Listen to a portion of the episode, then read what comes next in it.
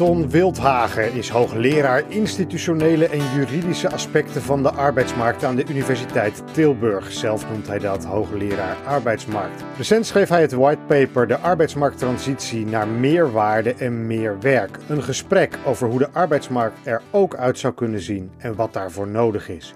Ja, kijk, in dat white paper, daar was het idee van, uh, kijk nou eens zeg maar, naar de onderliggende uh, meer systemische problemen waar we mee worstelen. Hè? Want het is niet dat we niks doen, maar zoals op veel dossiers, uh, sommige zaken, daar kan je zeker aan de oppervlakte wat doen. Maar als het besef er is, er zitten systemische zaken waardoor het niet zo opschiet en niet zo wordt als we al een hele tijd willen, uh, dan zou je daar toch eens naar moeten kijken. Als je die historie kijkt, dan hebben we in Nederland al een historie van drie wetten.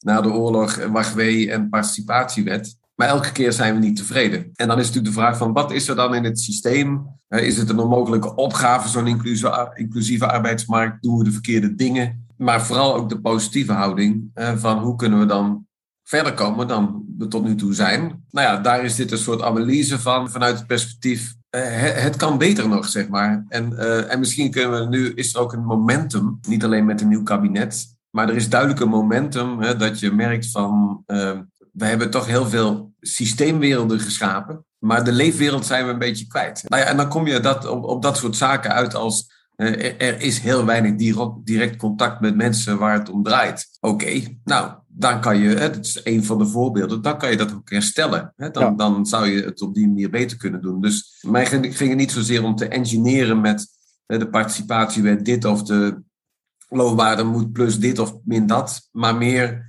ook vanuit de verontrusting wij doen dit als uh, enorm rijk uh, en ontwikkeld land niet heel best, zeg maar. Het is overal moeilijk, maar we, zien, vinden ons zeer sociaal. In het algemeen zien we Nederland als sociaal land. Maar als je dus naar een aantal cijfers kijkt, dan kan je niet zeggen zeg maar, dat nu het beste jongetje van de klas zijn. Heb je ook gekeken naar andere landen om daar inspiratie op te doen voor jouw voorstel? Of waarvan je kan zeggen, nou die doen het echt wel wezenlijk beter dan wij? Nou ja, kijk ook wel, maar ook naar, naar cijfers, zeg maar. In de zin van hè, dat de gemiddelde arbeidsparticipatie en die van mensen met beperkingen, dat verschil daartussen is bijna nergens zo groot als in Nederland. Mhm. En dat zet ook tot denken aan van waarom is dat dan zo?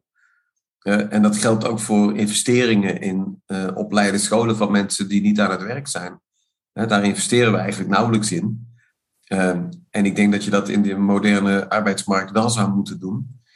Um, plus natuurlijk het punt, en dat is natuurlijk een heikele discussie, ja, dat we ook met de participatiewet niet tevreden zijn. Het kabinet nou, roept dan nog, we hebben nog een eigen evaluatie, maar de SCP-rapporten, de geschiedenis van de sociale werkvoorziening, zeg maar, hoe dat gelopen is. Nou, en dat wilde ik vooral verkennen. Ik, ik, las het eigenlijk als een pleidooi om te investeren en te waarderen. Investeren in mensen en bepaalde andere vormen van arbeid meer te waarderen. Absoluut, dat is het zeker. Dus investeren en waarderen, maar ook contacteren. Dus met mensen zelf praten over wie ben je, wat kun je, wat.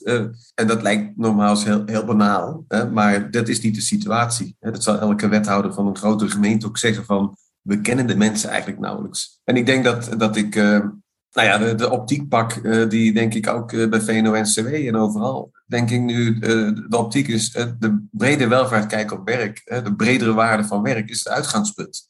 dan moet je natuurlijk wel werk zo organiseren dat het waardevol en zinvol is. Daar is ook nog wel wat over te zeggen. Maar werk is nog steeds de koninklijke route naar de bredere participatie in de maatschappij.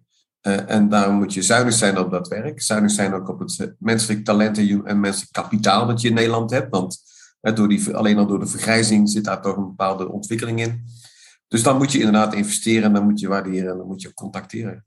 Als, als ze jou nou de gelegenheid zouden bieden om de arbeidsmarktparagraaf uh, in dit nieuwe regeerakkoord te schrijven, wat zouden nou de echte concrete eerste dingen zijn? Nou ja, we, we beginnen hè, dus sowieso om met mensen in gesprek te gaan. Dan kan je zeggen dat is simpel, maar dat is niet zo. Hè, want uh, wij hebben daar eigenlijk gewoon niet uh, de capaciteit voor op dit moment. Hè. Als je in Amsterdam of Rotterdam gaat kijken, dan moet je ongeveer alle ambtenaren van de gemeente, die moet je op huisbezoek sturen. Of ze nou uh, bij milieu of verkeer werken of wat dan ook. Maar je kan niet zeg maar, over, de, over de hoofden van mensen wat het beste beleid is. Dus dat is één. Hè. Dus ik zou uh, absoluut dat contact herstellen. Hè. En dat zit ook in de lijn met dat we willen naar huizen van werk, huizen naar werk. Waar mensen gewoon binnen kunnen lopen en zeggen, ja, weet je wel, ik moet iets, ik wil iets, ik zit met iets. En dat je niet eerst hoeft te zeggen, oké, maar val ik nu onder het UWV? en, of ben ik, hoor ik bij de sociale dienst thuis of wat dan ook. Hè? Dus laagdrempelig zorgen dat je, dat je met mensen kan kijken van wat mensen kunnen en willen. Dat zou ik als eerste doen. Dat past ook denk ik in de hele toeslagen toestand, zeg maar. Hè, dat, we, dat we dat contact willen, we willen die menselijke maat. We gaan ook niet meer zo uit van wantrouwen. In de zin van, de mensen zullen wel niks willen of zullen er wel wat uh, bijverdienen op een verkeerde manier. Uh, dus dat wantrouwen, wil niet zeggen dat je natuurlijk gewoon niet alert moet zijn natuurlijk op, ook gewoon op zaken als fraude. Maar het, het te grote wantrouwen ehm, richting ook eh, de burger en deze mensen zou ik ook laten vallen. Dus dat past mooi bij dat contact. En ik zou heel concreet, en of dat nou mijn skillspaspoort is, maar ik zou echt mensen helpen om in kaart te brengen wat zij aan vaardigheden en kennis hebben. Los van het feit dat ze misschien al een tijd eh, niet werken of in de bijstand zitten. Nou en daar hebben we de methode voor. Ik zou ook inzetten op het versnellen van wat we in Nederland ook willen, het kunnen matchen op skills. We dachten dat dat volgend jaar zou kunnen, maar ik hoor nu toch wel een beetje dat duurt wat langer. Dus dan wordt het ook makkelijker om mensen te vinden, want dat is natuurlijk ook de klacht bij werkgevers. Ja, wie dan, waar dan? Dus dat systeem zou ik ook eh, heel snel eh, eh, ook gaan accelereren. Ehm, dus dat is ook dat is die stap. Ja, en verder zou ik ook die, die, die waarde van arbeid ook centraal stellen. in de zin van, je zou een switch maken dan, en dat klinkt wat abstract, maar wij zijn heel goed in, wat in het, in het paper ook staat, in distributieve rechtvaardigheid. Lukt het niet en heb je geen inkomen uit arbeid, dan hebben we een heel uitkeringsstelsel. We hebben in Nederland relatief beperkte inkomensgelijkheid, omdat we dus werken met al die overdrachten en met al die, met die compensatie via sociale zekerheid. Maar ik zou dan ook als bewindsmens zeggen van ja, weet je, dat is niet voldoende. Hè? Het doel is in de eerste plaats dat mensen kunnen bijdragen aan de samenleving op een constructieve, productieve wijze. En dat is een hoger doel dan dat we zeggen van nou ja, de mensen die, dan, die we niet kunnen gebruiken of die we niet, die niet mee kunnen, of wat de WR zegt, die in feite afschrijven, ja, die hebben we wel, daar zorgen we wel goed voor, zeg maar. Ik denk dat dat, dat je dat doel van ehm, iedereen in staat stellen om, om, om hoe dan ook zijn talent ontwikkelen in te zetten. Dat zou ik bovenaan zetten. En dan zou ik niet de sociale zekerheid afschaffen. Maar ik zou bijvoorbeeld wel, uh, te beginnen met jongeren, zeggen van ja, jongeren komen niet meer in de bijstand. Hoe dan ook, zeg maar. Eh, want jongeren horen daar helemaal niet thuis. En of je nou een beperking hebt of niet, maar je moet niet eerst mensen op de bank zetten of op de tribune van het stadion. En vervolgens verzuchten, het is wel moeilijk hè, om jullie weer op die arbeidsmarkt te krijgen. Dus je moet denk ik ook een streep trekken en zeggen van hoe dan ook, zeg maar, houden we mensen op het speelveld en we laten ze gewoon niet um, van het veld lopen en dan op de reservebank of op de tribune zitten. Dus het betekent dat je sociale zekerheid ook anders uit gaat zien. Het eigenlijk de sociale zekerheid is een systeem van werkzekerheid en niet zozeer van uitkeringsafhankelijkheid. En dat zijn grote woorden. Ja. Het is toch nu al zo dat de groep eh, schoolverlaters niet direct een aanmerking komt voor een uitkering? Nee, maar die hebben dan een maand wachttijd, zeg maar. Maar ik zou, bij mijn doel zou zijn zeggen van, dat, dat hebben we in Nederland ondertekend, het Europese jeugdgarantiestelsel. Binnen vier maanden is er voor jou of een nieuwe baan, of een nieuwe opleiding, of een stage, of een traineeship. Het is een nieuwe standaard op de arbeidsmarkt, een nieuwe benadering van, van werkzekerheid versus sociale zekerheid dat veronderstelt, denk ik, dat, dat je door persoonlijk contact en door te investeren in de talenten die mensen hebben, genoeg geschikte vacatures, wat vaak ook wordt gezegd, de mismatch op de arbeidsmarkt. De mensen zijn er wel, maar ze kunnen niet wat, wat er gevraagd wordt. Maar de mismatch heeft twee kanten, dus dat zou ik ook meteen aansnijden. Eh, de mismatch komt ook uh, vanuit het aanbod van het werk. Uh, dus de mismatch is niet eenzijdig van de mensen kunnen niet wat we vragen, maar ik denk dat het goed is ook uh, om te kijken van wat bieden we dan aan aan werk. Want in deze benadering is het het, het, het werk is sowieso een hooggelegen doel. Mhm. Je kan zeggen, werk creëren, dat klinkt wel heel uh, communistisch enzovoort. Maar het idee dat, uh, dat de arbeidsmarkt ook afstand heeft naar mensen toe. En dat er dus werk is wat op een andere manier wel kan gebeuren. Dus het is niet een eenzijdig verhaal. De, match moet ook van beide kanten komen. Dat klinkt ook logisch bij een match. Eh, wat vraag je nou precies als werkgever? Ben je op zoek naar dat schaap met de vijf poten, zeg maar? Of kan je dat werk ook aanpassen dat het beter bij mensen past? En ik denk dat dat ook een, een benadering is die sowieso belangrijk is.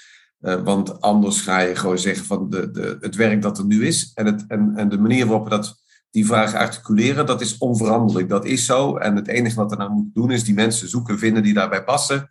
En wie daar niet bij past, dan uh, is het jammer. Nou ja, en wat we ook weten, kijk, als je mensen hebt die iets willen en iets kunnen en in beeld zijn, dan ontstaat er ook vaak werk. Want ik denk dat er is geen gebrek aan werk. Er is meer een gebrek aan banen. Hè, maar er is, het werk ligt op straat in de maatschappij, op allerlei vlakken. Hè, er is ook heel veel, heel veel zaken zijn nog geen werk. Hè. Kijk naar de bestrijding van eenzaamheid. 1,3 miljoen oudere, eenzame mensen. En dat moeten de mantelzorgers dan zien op te lossen, die dat ook niet meer kunnen.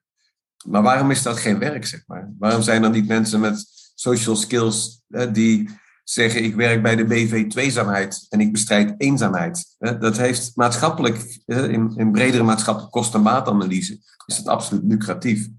In het huidige systeem is het niet lucratief. Want je zegt, ja, die mensen, oké, dan moeten ze wel uit de uitkering. Nou, dat is dan uh, bij de bijstand 14.000 verdiend. Maar uh, ja, wat levert dat nou op? Dat dat, dat uh, oudere mensen niet meer eenzaam zijn. Dan moeten we natuurlijk dat breder berekenen. Nou, dat kunnen we best, hè, want het heeft met gezondheidseffecten te maken, met valgevaar, met brandwonden, met van alles en nog wat.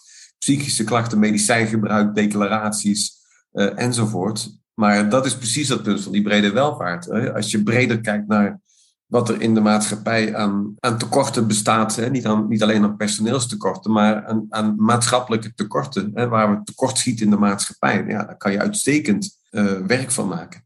Maar zie, dus, zie, je dat dan voor je in de zin van door de staat opgetuigde uh, vehicles waar mensen dan werken? dus ik zie dat absoluut als publiek-private samenwerking. Dat moet het ook zijn, want dat is wel wat ik in ieder geval geleerd heb. Alles wat alleen maar publiek is, dat redt het nooit. Dat wordt op enig moment te duur bevonden. Er komt een nieuwe coalitie of een nieuwe BMW-college en, die, en dat denkt er dan weer anders over.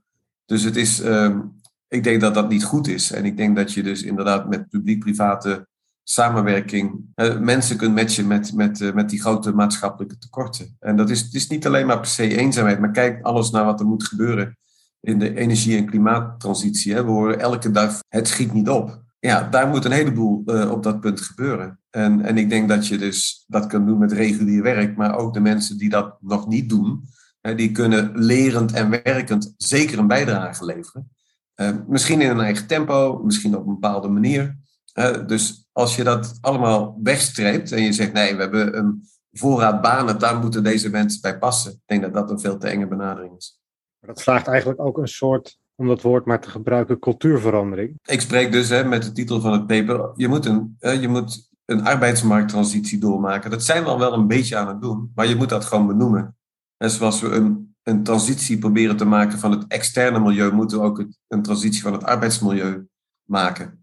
Eh, voor de mensen eh, die minder gezond en gelukkig zijn eh, dan werkende mensen voor hun kinderen die opgroeien in een situatie van uitkeringsafhankelijkheid en daar zelf mee in de problemen komen. Maar ook in relatie tot ehm, dat je natuurlijk structureel zit met te weinig mensen voor alles wat we in de samenleving zouden vinden dat we moeten doen. Dus, dus zie het gewoon als een transitie. Er is een analogie met een milieu, bij een milieu vonden we het eerst normaal dat we allerlei dingen uitstoten en uh, externaliteiten creëerden. Nu creëren we nog een heleboel, dat is een woord van, uh, van uh, de Color Kitchen, is een hard woord, maar we creëren in feite een heleboel social waste. Mm En je kan zeggen, dat doen we niet meer, zeg maar. In die arbeidsmarkttransitie gaan we gewoon geen mensen meer uitstoten. En nou ja, bij milieu is dat een lange tocht en dat schiet ook niet makkelijk op. Maar voor het arbeidsmilieu denk ik dat je voor dezelfde opgave staat. En bovendien er is een duidelijk verband. Want zonder die arbeidsmarkttransitie zul je die klimaat- en energietransitie niet kunnen maken. Daar heb je gewoon mensen voor nodig. Maar dat is dus wel iets, trekt niet voor niks de parallel met, uh, met de omgang met het milieu. Daar ging het toch ook enkele decennia overheen. Hebben we zoveel tijd ook hiervoor? Ja, kijk, voor al die transities hebben we natuurlijk in principe te weinig tijd. Maar als je aan meer transities werkt, kan je denk ik ook uh, spillovers krijgen naar andere transities. Maar het heeft toch ook te maken, en dat is inderdaad precies die analogie met verduurzaming. Hè, wat we ook in Nederland hebben gecreëerd is ja, dat voor een deel is werk, arbeid ook een soort wegwerpartikel geworden. Hè, waarin mensen uitwisselbaar zijn in, ja, in flexbaantjes en uh, waarin ook niemand, uh, waarin niet wordt geïnvesteerd.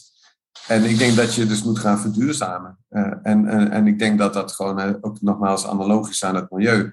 Maar hebben we daar tijd genoeg voor? Nou, ik, ik zie wel, zeg maar, dat mensen het ook zelf veel minder accepteren. Ik zie ook hoogopgeleide mensen met beperkingen Die zeggen, ik pik dit gewoon niet. Hè? En ik word gewoon als dom gezien omdat ik in een rolstoel zit met een spierziekte. Ik zie ook bij de steden, zie ik eh, wethouders opstaan die zeggen van, nou ja, dit is niet eh, de weg vooruit. Ik kan te weinig kanten uit. We hadden een debat in de Badi over het paper en Rutger Groot-Wassing zei, de participatiewet is ruk. Um, en dan denk ik, nou, kom maar op, weet je. Dan kunnen we ook met z'n allen gaan kijken van, hè, wat kunnen we dan verbeteren. Maar een aantal dingen is toch inderdaad systemisch van aard. En, en, uh, maar ja, dat was met het, uh, met het externe milieu ook. Dit interview werd gehouden in het kader van de Maand van de Duizend Voorbeelden. Een initiatief van op naar de 100.000 banen en op naar de 25.000 banen.